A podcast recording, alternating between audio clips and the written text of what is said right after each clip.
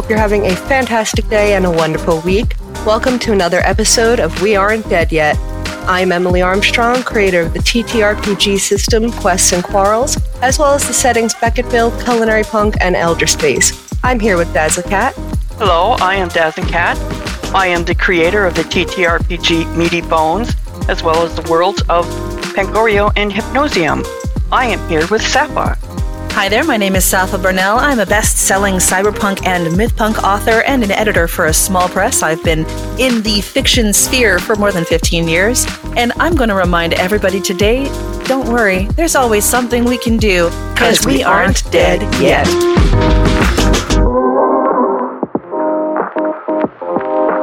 Okay, happy. Well, I don't know if it's happy news, but interesting news.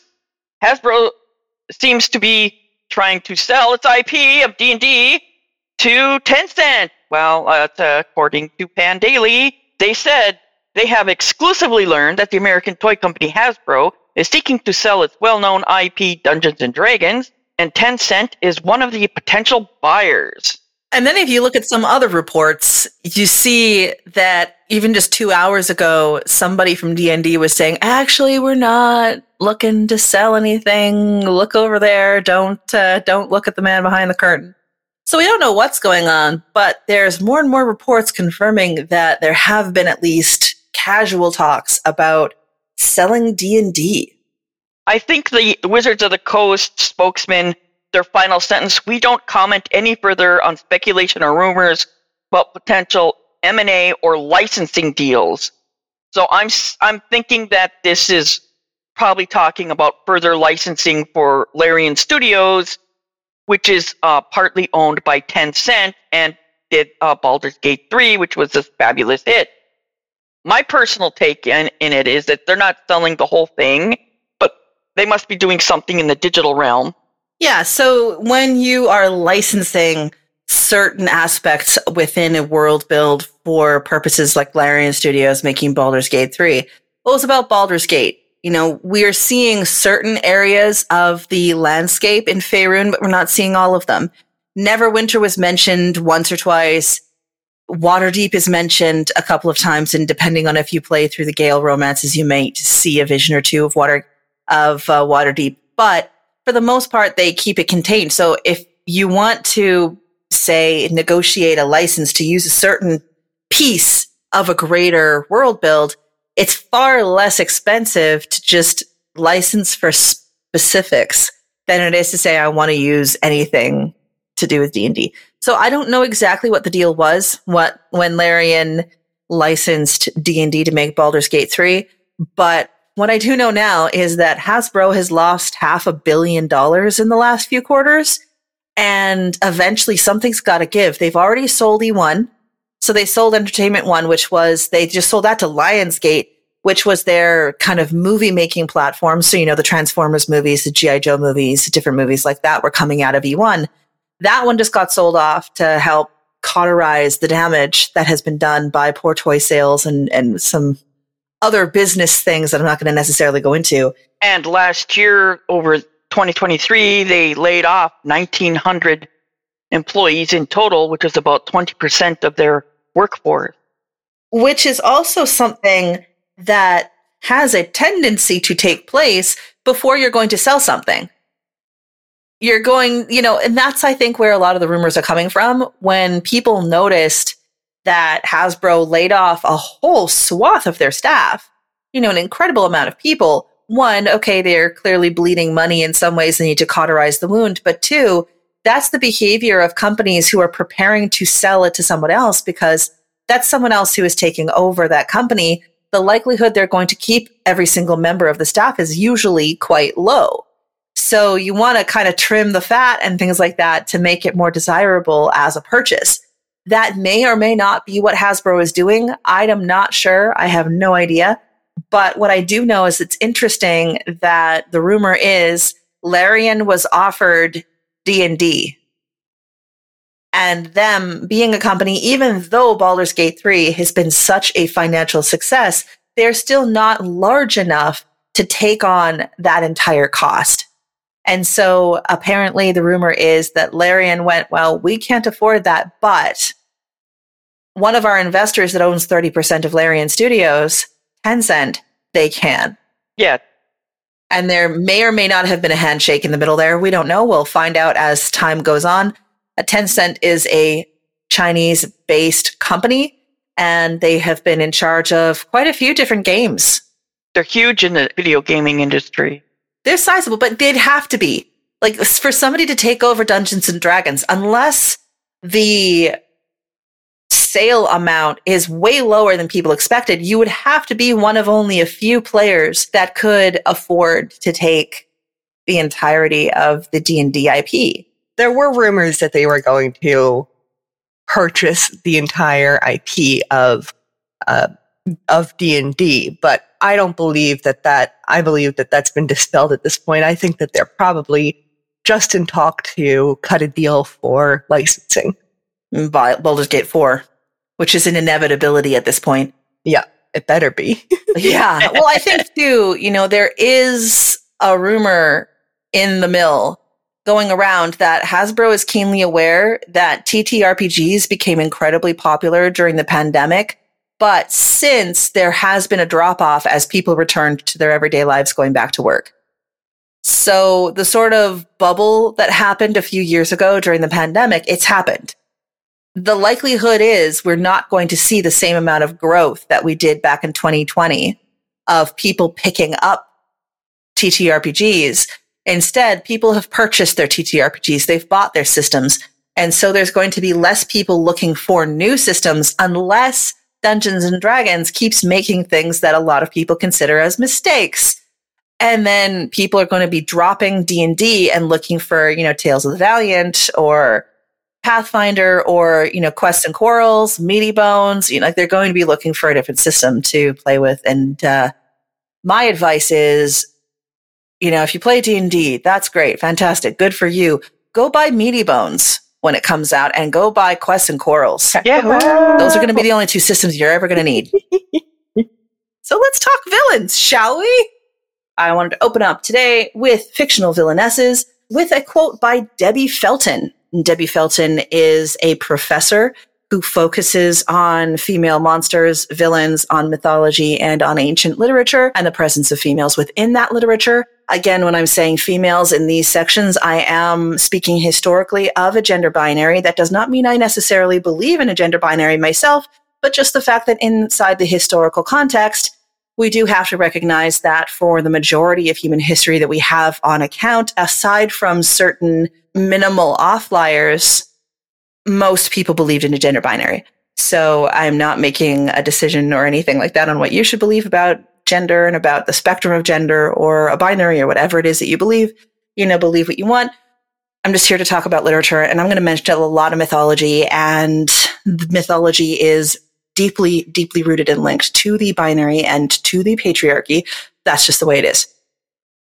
Hopefully that's enough of a disclaimer there. Uh, so Debbie Felton came out with this quote, all female monsters spoke to men's fears of women's destructive potential. The myths then, to a certain extent, fulfill a male fantasy of conquering and controlling the female.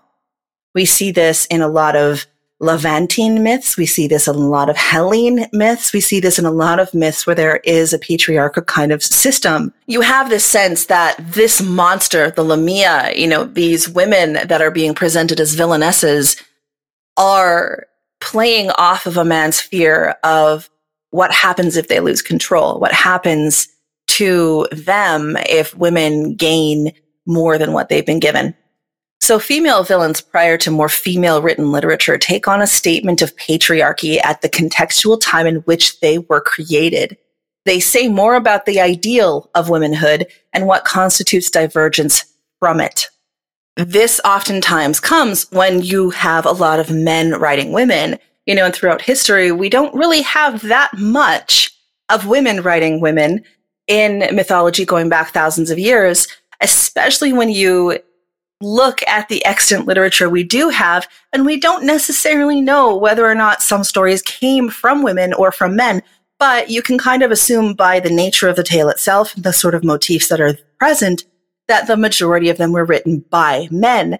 So female written female villains trended to either be confirmations of the patriarchal system or forbidden aspirations of what women given freedom could become.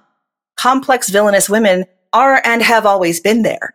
Dependent on the psychosocial lens, it is also true women who symbolize a subversion or detraction from traditional gender roles within the context of the time and culture exists.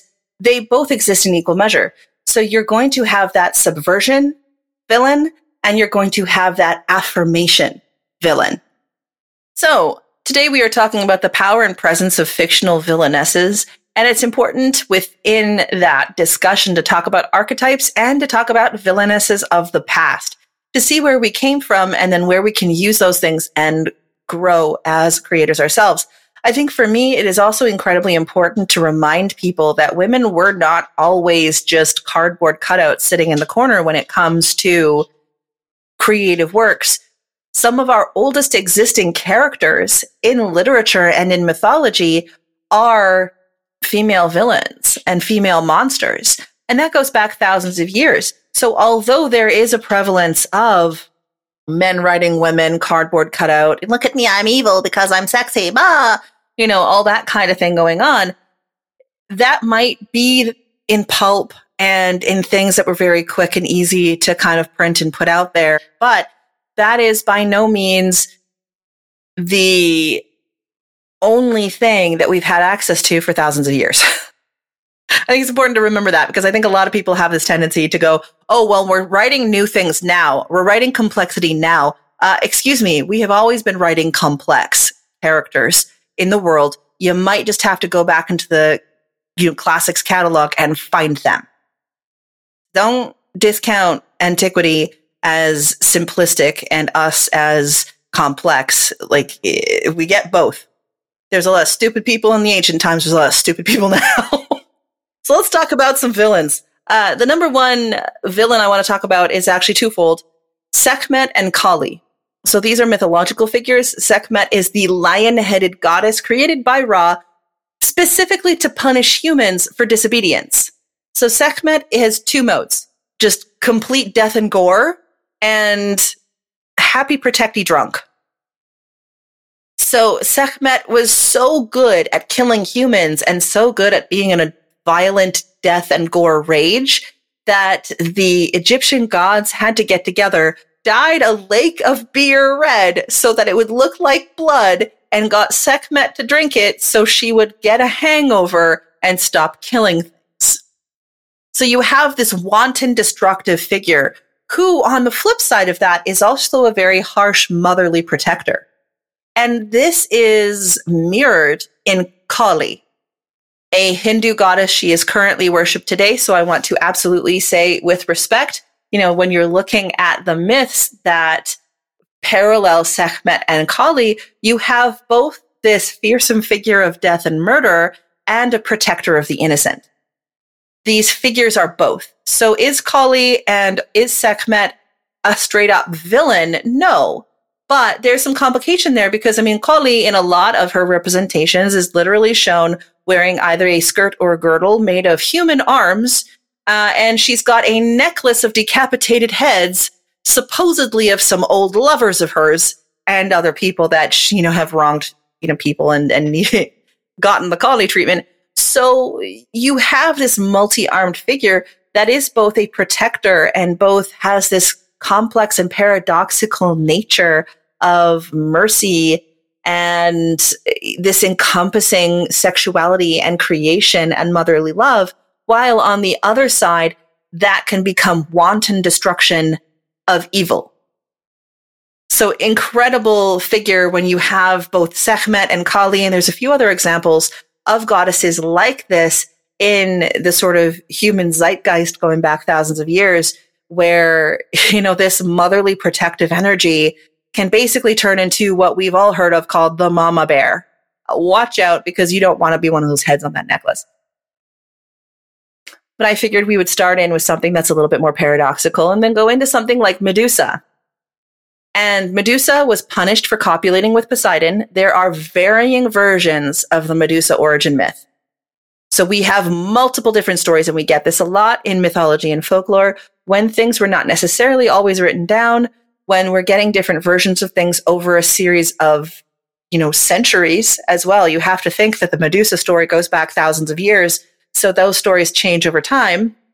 The main points being Medusa was either seduced by Poseidon or essayed by Poseidon. It was one of the two, and they vary either in Athena's temple or near enough to Athena's temple that Medusa, who had promised herself as a virgin to Athena, cried for help. And when the goddess saw what was happening, the goddess punishes Medusa instead of Poseidon because she can't punish Poseidon. Because Athena and Poseidon, they've got this war going on. They've had this war going on in a lot of myths. But instead of punishing Poseidon, this is something that we get quite a bit of in Hellene myth. We have the women being punished where the men are not.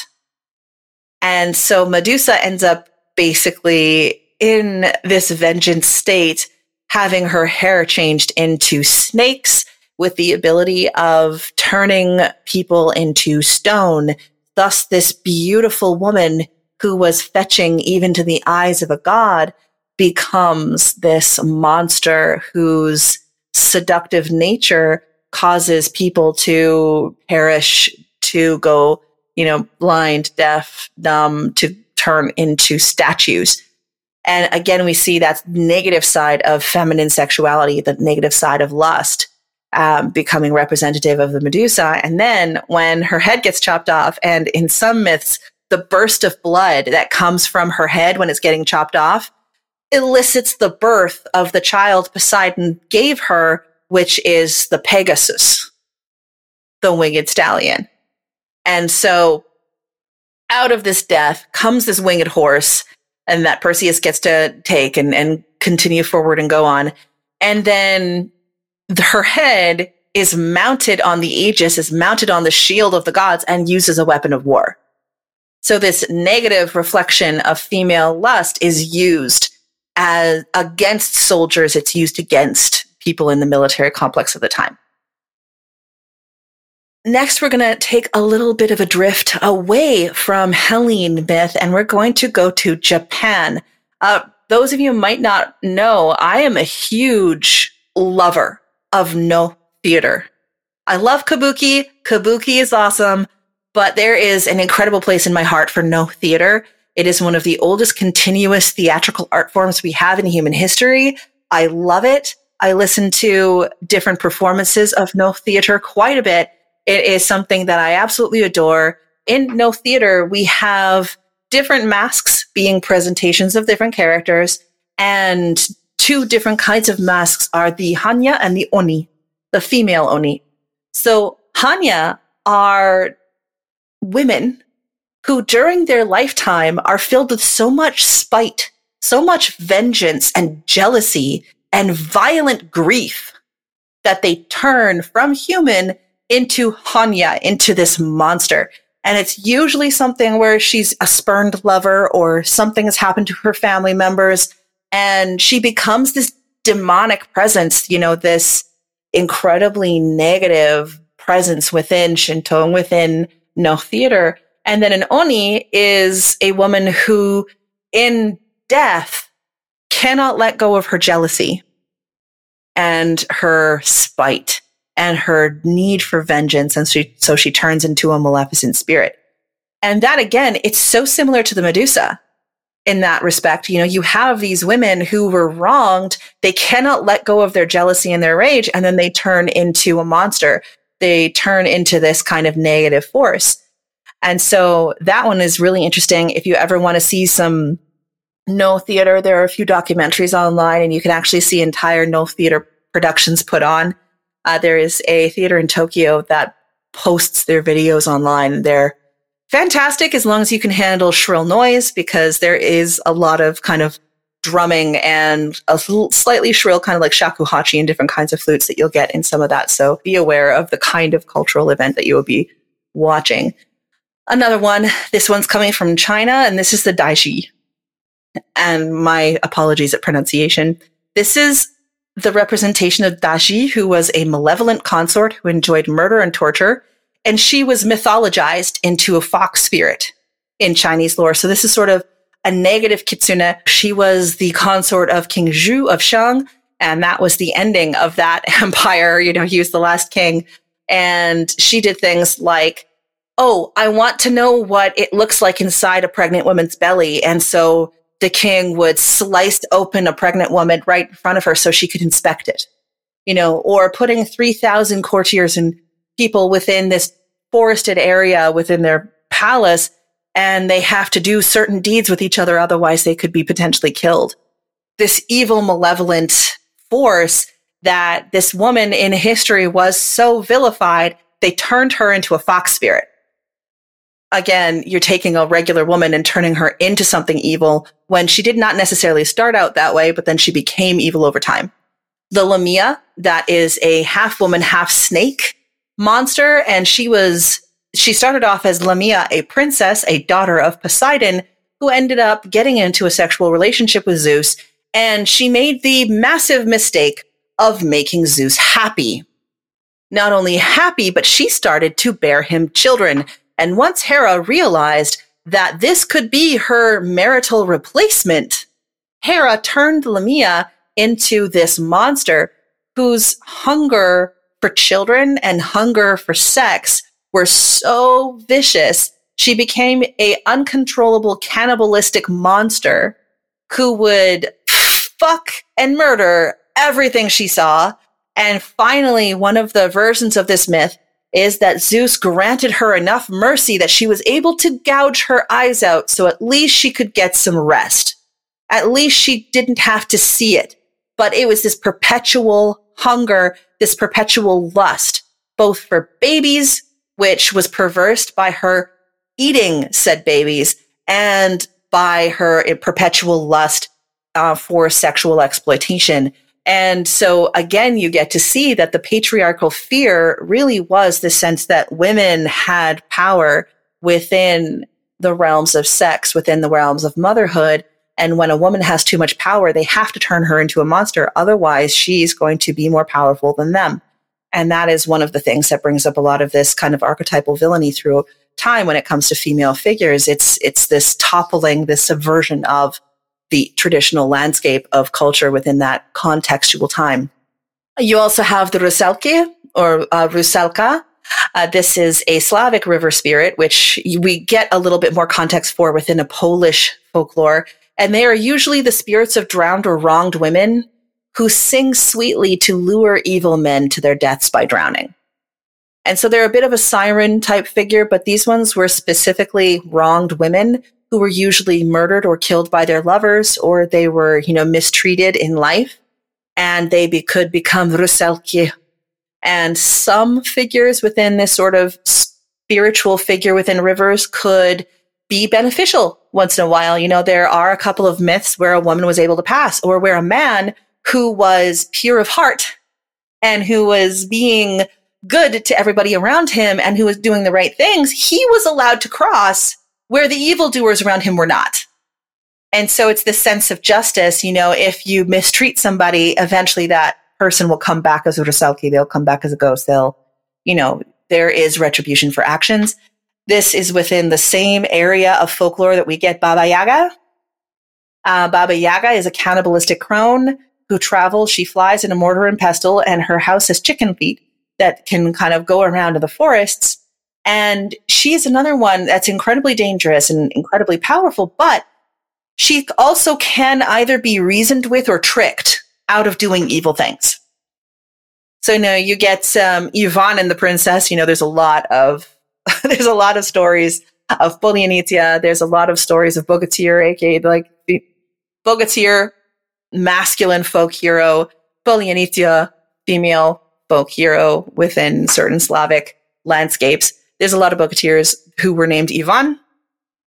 And in one story that's quite famous, Ivan, who married a princess, and the princess went off to quell battle in another part of her kingdom, left her husband at home and said, The one thing you must do is not go up to the tower and open the door. Never open the door of this tower. And he goes, Okay, honey, love you, sweetie. Have fun at work. Bye bye. I think I'm going to open the door of the tower and creates a hugely bad situation. He ends up having to trick Baba Yaga, but he's only able to do it with insider knowledge from people that are helping him out along the way Uh, so Baba Yaga, she could eat you, or if you did the housework and were really sweet and really kind and behaved perfectly, you'd be okay. Similar to how the Lamia was treated as kind of the children's boogeyman, the original monster under the bed. You know, oh no, you have to do what mommy and daddy say, otherwise the, the Lamia will eat you. You know, oh, you have to do all the housework. You have to be perfectly well behaved or Baba Yaga is going to find you in the forest and eat you. And then we have Clytemnestra, who I find is a fascinatingly complex character. This is the wife of Agamemnon in the Trojan War. And for those of you who have read the Iliad, you will be aware that Agamemnon brings all of these different Grecian kingdoms together to go forth and bring Helen of Troy back to Agamemnon's brother, Helen's husband. And they put all of their people together and they have all of the ships and they're ready to take off and the wind fails. And the wind continues to fail and the weather is not going to obey. And so finally Agamemnon gets desperate when he realizes he's going to lose a lot of this warband and he hatches a plot. He tells his wife, good news. I have brokered marriage for our lovely Iphigenia with Achilles himself. Bring our daughter in all her bridal finery and she will marry Achilles a demigod. Oh my gosh, the best day of her life. Iphigenia is so excited. Her father has garnered her a marriage with the greatest hero. And, you know, he's a man of utmost glory. This is amazing. Mommy, I'm getting married. And Clytemnestra is excited. She's so proud of her husband for getting a, such a good match. And they get there and it's a little strange because the groom doesn't seem to know what's happening. It's a little strange. Why does that altar look funny? It's a little strange. What are you doing? And then her daughter is dead.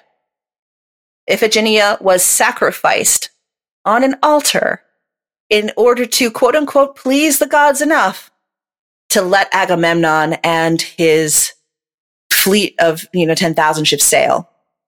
And Clytemnestra holds on to that anger of watching her daughter die in front of her because her father decided that she needed to be sacrificed. And Clytemnestra and her new lover back at home basically hatch a plot to murder Agamemnon. And it is this act of utter retribution and fury level of violence. She cuts his throat in the bathtub. And as he's dying, some extant texts show that like Agamemnon's last words were like, "You bitch!" like, bitch woman. you know, he got out one last "you bitch" as Clytemnestra is like, "Yes, I got you. That's for killing my daughter." And she was one of the great, you know, villains of her time. But this pales in comparison to Medea. I'm not talking about certain movies that happened at the beginning of the 20th century with certain people. I am talking about the original Medea. I have performed this character. Medea was a princess and a sorceress. She was a magician. And when Jason of Jason and the Argonauts needed to escape after getting the golden fleece, he seduced Medea into joining him and helping him and his people escape.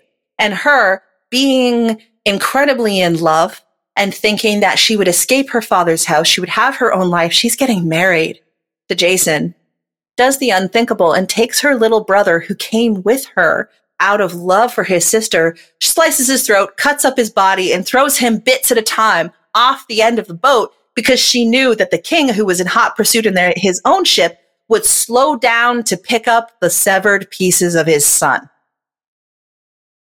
Medea went to that level to protect Jason. She used her magic to protect him. She used everything she had to make sure that he was whole and that they got home. And then when they got home, they did get married and they did have children and they had a fairly contented life for a very long time until Jason, in all his manly wisdom, decided that his bride wasn't as young as she used to be. And so he started basically looking to marry somebody else. And he was just going to send Medea off quietly and marry somebody else. And then he was also going to take the kids. Well, he seemed to have forgotten what Medea did for him because what she ends up doing is one, brokers herself a place with Jason's enemy in a different city so that she has an escape plan. Two, she kills their kids and splays their bodies for him to see, but he can never bury them because she also splays them on, you know, her winged chariot. And three, she makes for his new bride a poisoned gown. And when the new bride puts on the poisoned gown, she dies. She left Jason cold and alone, staring at the bodies of his children while she cackled and went, Don't you dare. You're going to die. You're going to live for a long time and you are going to die alone.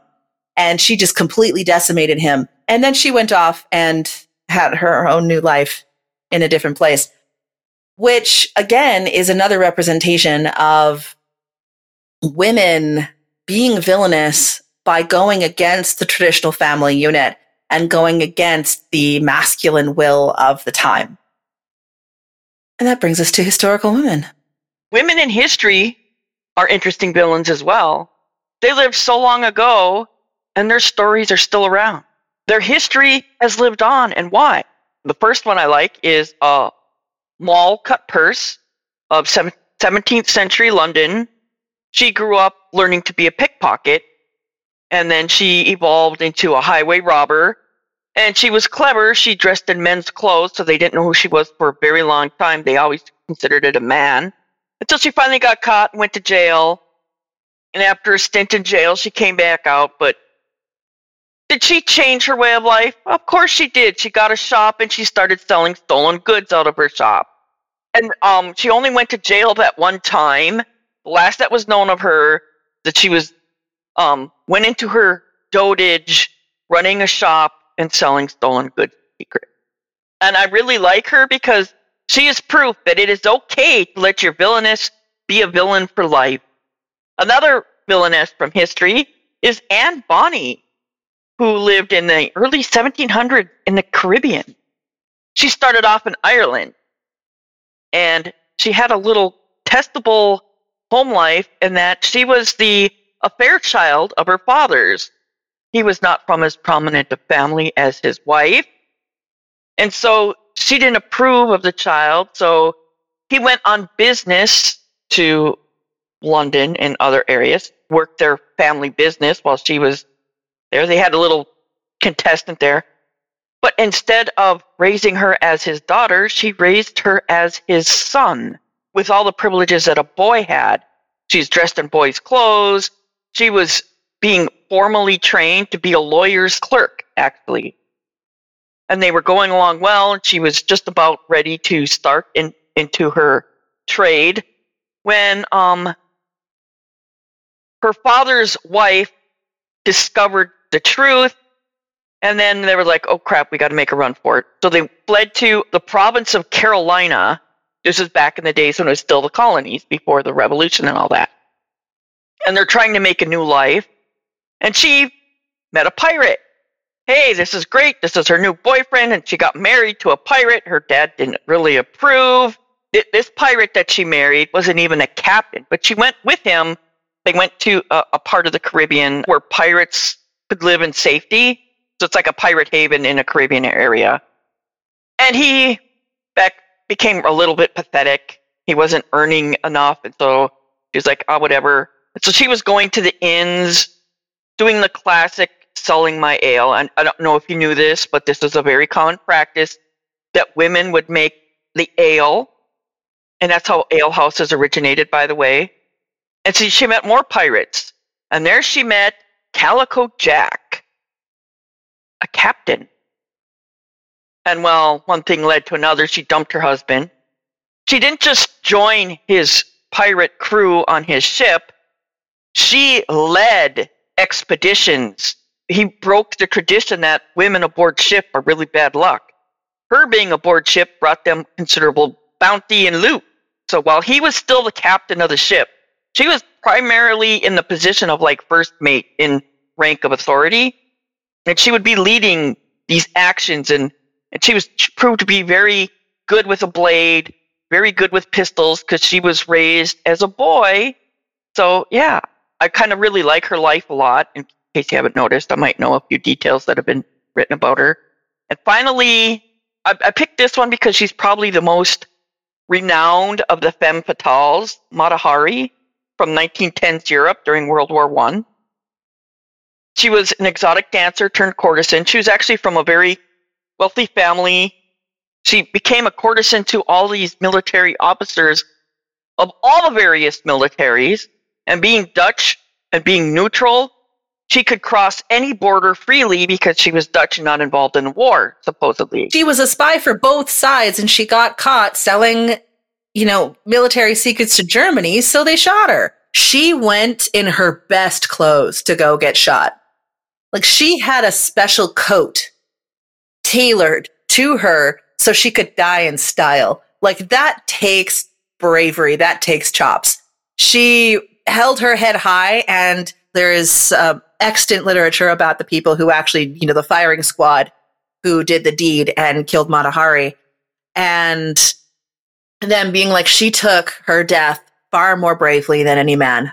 Like she walked in there with poise and stared them in the face, wearing these clothing that she purposefully designed to be the last thing that she would ever wear before, you know, she gets killed. And she just went for it, you know? So you look at it that way and you're like, wow, that is really cool. And two, another thing about Mata Hari is and after her death, nobody claimed her. They used her for medical research. Her head had been displayed in an anatomical museum. And then in the 1950s, when they moved the collection, it disappeared. Somebody has Mata Hari's head in a jar. Yeah, Mata Hari's life is wild. The myth of Mata Hari, you know, oh my goodness. We did mythological villainesses and mythological monster women. We've done some historical figures, and we have yet to talk about early fantasy and fairy tale. And starting with folk tales like Cinderella, um, with later versions written by Charles Perrault. You have the stepmother, the wicked stepmother in Cinderella, is a classic fairy tale antagonist. I mean, the whole point of Cinderella was that Lady Tremaine, who's her name in a, in a lot of areas, but the wicked stepmother, uh, she thought rightly that Cinderella, Ella, was more beautiful than her two daughters. And so, in order to make sure that her two daughters were better taken care of than Ella ever would be, she turned Ella into a servant so that she could make her homely and control this girl that she'd been given because she married a widower with a child. And so she had no emotional connection to Ella. Ella was just this, you know, stepping stone that was in the way of her making sure that her daughters could have the best match possible. And so she didn't have to spread the dowry three ways. She could only push the dowry two ways, which is an incredibly important thing when you think of that era of uh, late medieval going into early Renaissance European history, especially when it comes to middling and uh, slightly upper classes. Queen of Hearts was absolutely a representation of Bloody Mary, aka Queen Mary, aka the sister of Queen Elizabeth I. She was a spoof on that, and she was a detracting of the Catholic stereotype of the Bloody Queen. So the Queen of Hearts, the reason she continues to say off with her head, off with her head is is not making fun of, but kind of satirizing Catholic ruling history. Absolutely satirizing. A lot of Lewis Carroll's work was of a satirical nature. There's one thing I particularly love about it. I love how they do it. I love it. And you've also got him being an upper level mathematician. And once you get high enough in math and in physics, a lot of it becomes theoretical and metaphysics. It becomes this kind of almost philosophical science. And so you get a lot of that philosophy and things like that too, based on the fact that he was a mathematician. Like he had that analytical brain. And so he's taking that analysis into creating satire and also creating works of philosophical power, which, you know, he was encouraged to do by his mentor, George MacDonald, it's him and Henry Rider Haggard, who is really difficult to talk about because Henry Rider Haggard, as seen from the lens of today, is a fairly negatively opinioned person when it comes to the question of race.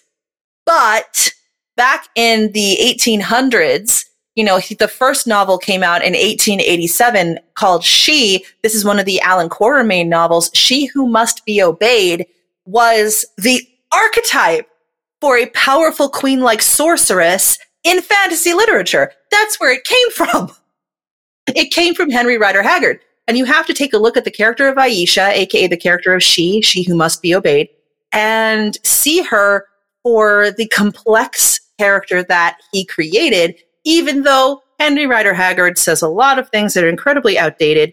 He was somebody who was a colonist, a white colonist in Africa, um, although at the same time, for the time, he was incredibly complex with all of his characters, including characters who came from various tribes in in South Africa.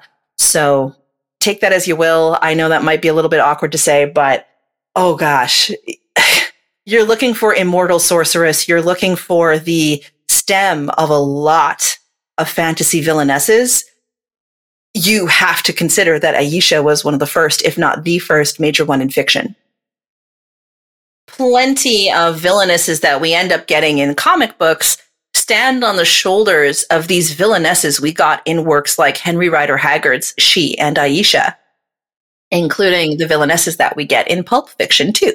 Yeah, and so jumping forward a few decades, we're going to talk a bit about villainesses in comics.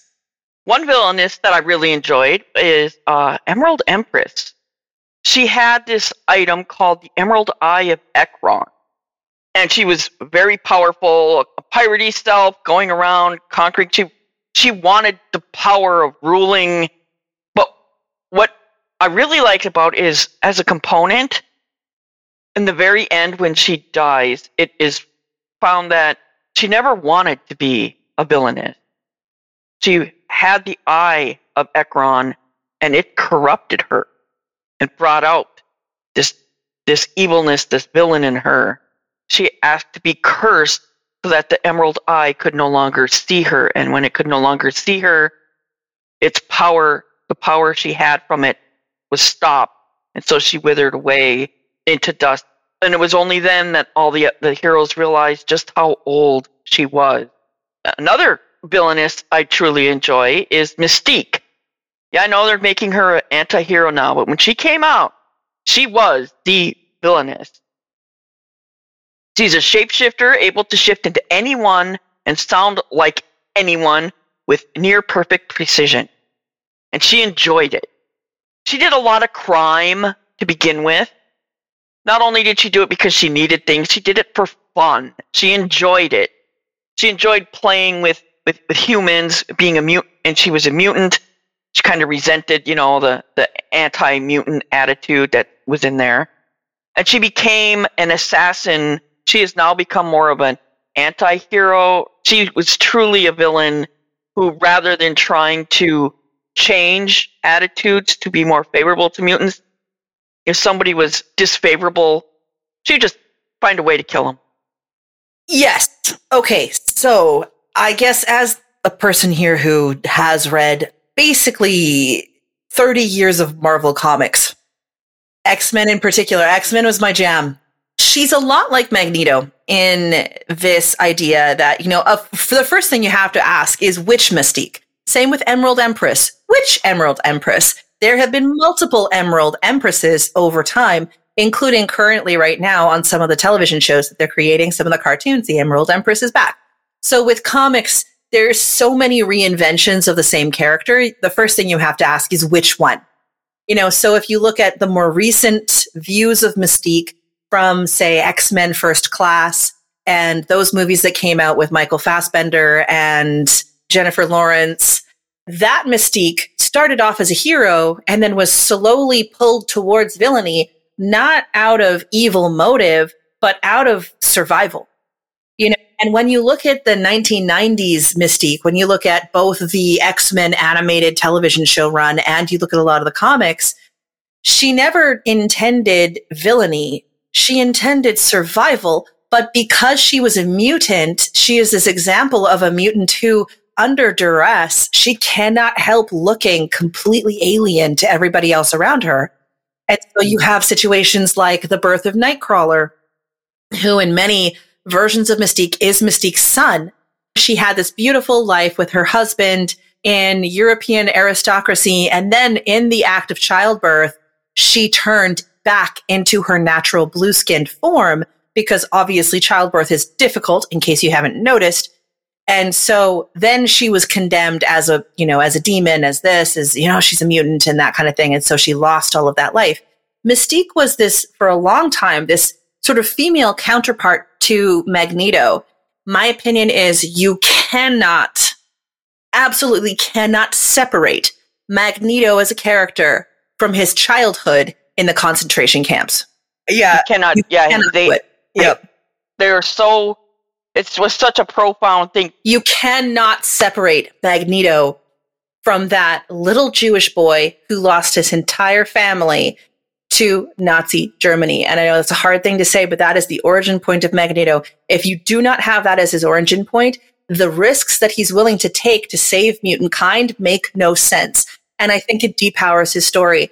So I know several times over the course of the comics, they've kind of created ways where his superpower is, you know, the master of magnetism could like de-age himself to keep that storyline going because obviously somebody of that advanced age would be quite geriatric here in 2020, almost 100 years later.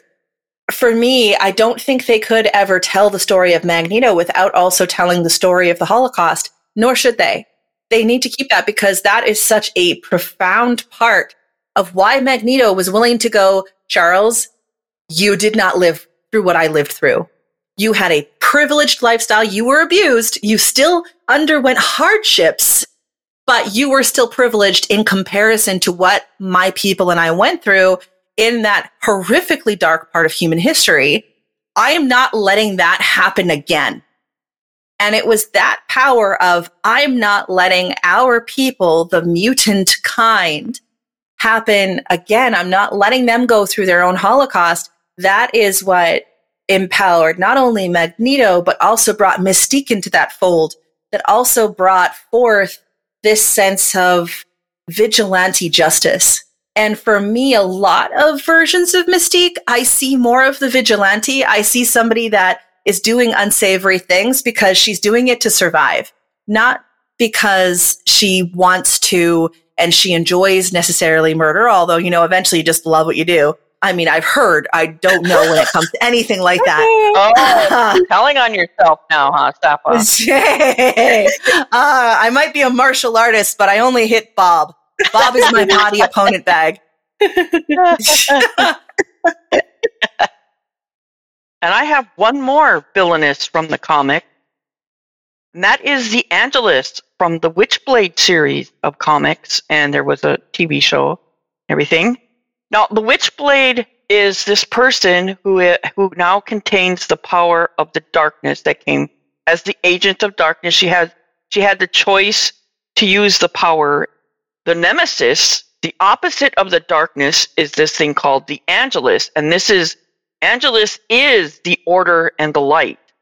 They were created at the same time and is the absolute enemy and detests the darkness. And she will do all that she can to defeat the darkness. But then there was peace made between the light and the dark, and that made the Witchblade, the Angelus, the, the ultimate of order and light, completely subjugates her hosts. They have no choice. She takes them and she does it. They become the Angelus. They don't get to use the power. Angelus uses them, and she is absolutely ruthless and destructive with her goal. We can't talk about female comic book villains without touching on Harley Quinn and Poison Ivy. The important thing that you have to recognize about Harley Quinn, especially as seen in Batman the Animated Series, is that Batman specifically states to the Joker, mind you, that Harley Quinn is the closest person to ever kill him in the entire history of Batman. That was something that Harley Quinn got to wear as a badge of honor back in the 90s. I think my favorite representations of Harley Quinn, though, are still the original Batman the Animated Series. Oh, yeah. When I picture Harley Quinn, that's who I picture. Actually, for pretty much all of them, except for the Joker. my Joker is Cesar Romero. from the oh, from Batman TV show. but this brings us to villainesses in modern film. We are starting off with the Wicked Witch of the West, which did originate in the uh, Oz books, but we're talking specifically about the MGM 1939 version of The Wizard of Oz, that classic. She was the primary antagonist. She was seeking revenge against Dorothy for squishing her sister under that house and kind of just stalks her all throughout. Oz trying to get her, get her revenge. She's a pretty classic villain. Moving into the film noir era, we get into femme fatales from films like Mildred Pierce and Norma Desmond from Sunset Boulevard, which sort of paved the way for femme fatales later down the line, like uh, Alex Forrest in Fatal Attraction. Wait, I just realized, isn't there a weird? Didn't Glenn Close also play Norma Desmond at one point? Yeah. I was like, hold on a second, I didn't even plan for that connection in there. I know that Glenn Close had originally shared that she never thought of her character as a quote villain. She wasn't playing a generality. I was playing a cliche. I was playing a very specific, deeply disturbed, fragile human being whom I had grown to love. We've been saying this quite a bit that villains in general should be multifaceted. They shouldn't just be one dimensional. They should feel like somebody you can, you can connect to. Yeah, you know, there should be ability to see them as vulnerable and human I think a lot of growing authors and I'll put myself in this like I'll I'll call it for what it is for myself too when I was first getting into writing novels it's almost so much easier to write an over the top villain that everyone can hate because then it feels like you're not necessarily making value judgments on other people's lives. Yeah, but sometimes pushing your villains a little ridiculous can make them a little more fun, like we start to see in the 90s in movies like Death Becomes Her. I think both Madeline and Helen, the two female leads, are both fun villains. I think having fun with your villains is important when you have the space to. I tend to watch a lot of campy, goofy stuff, as I said before. So this is kind of my, my favorite kind of villain.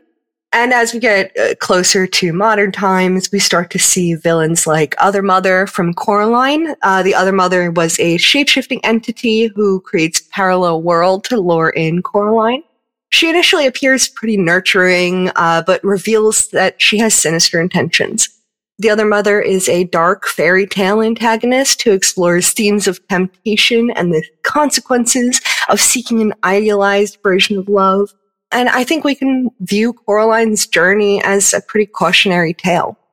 And finally, we get into Disney villains. Well, we've seen plenty of Disney villains over the years. One in particular, Mother Gothel from Disney's Tangled, is a great representation of one of the more modern female Disney villains. Mother Gothel kidnaps Rapunzel and raises her in a tower to harness the magical powers of her long hair, deceiving her with false love and protection Mother Gothel represents a manipulative and emotionally abusive antagonist. Her character explores themes of control and exploitation, adding complexity to the traditional Rapunzel fairy tale.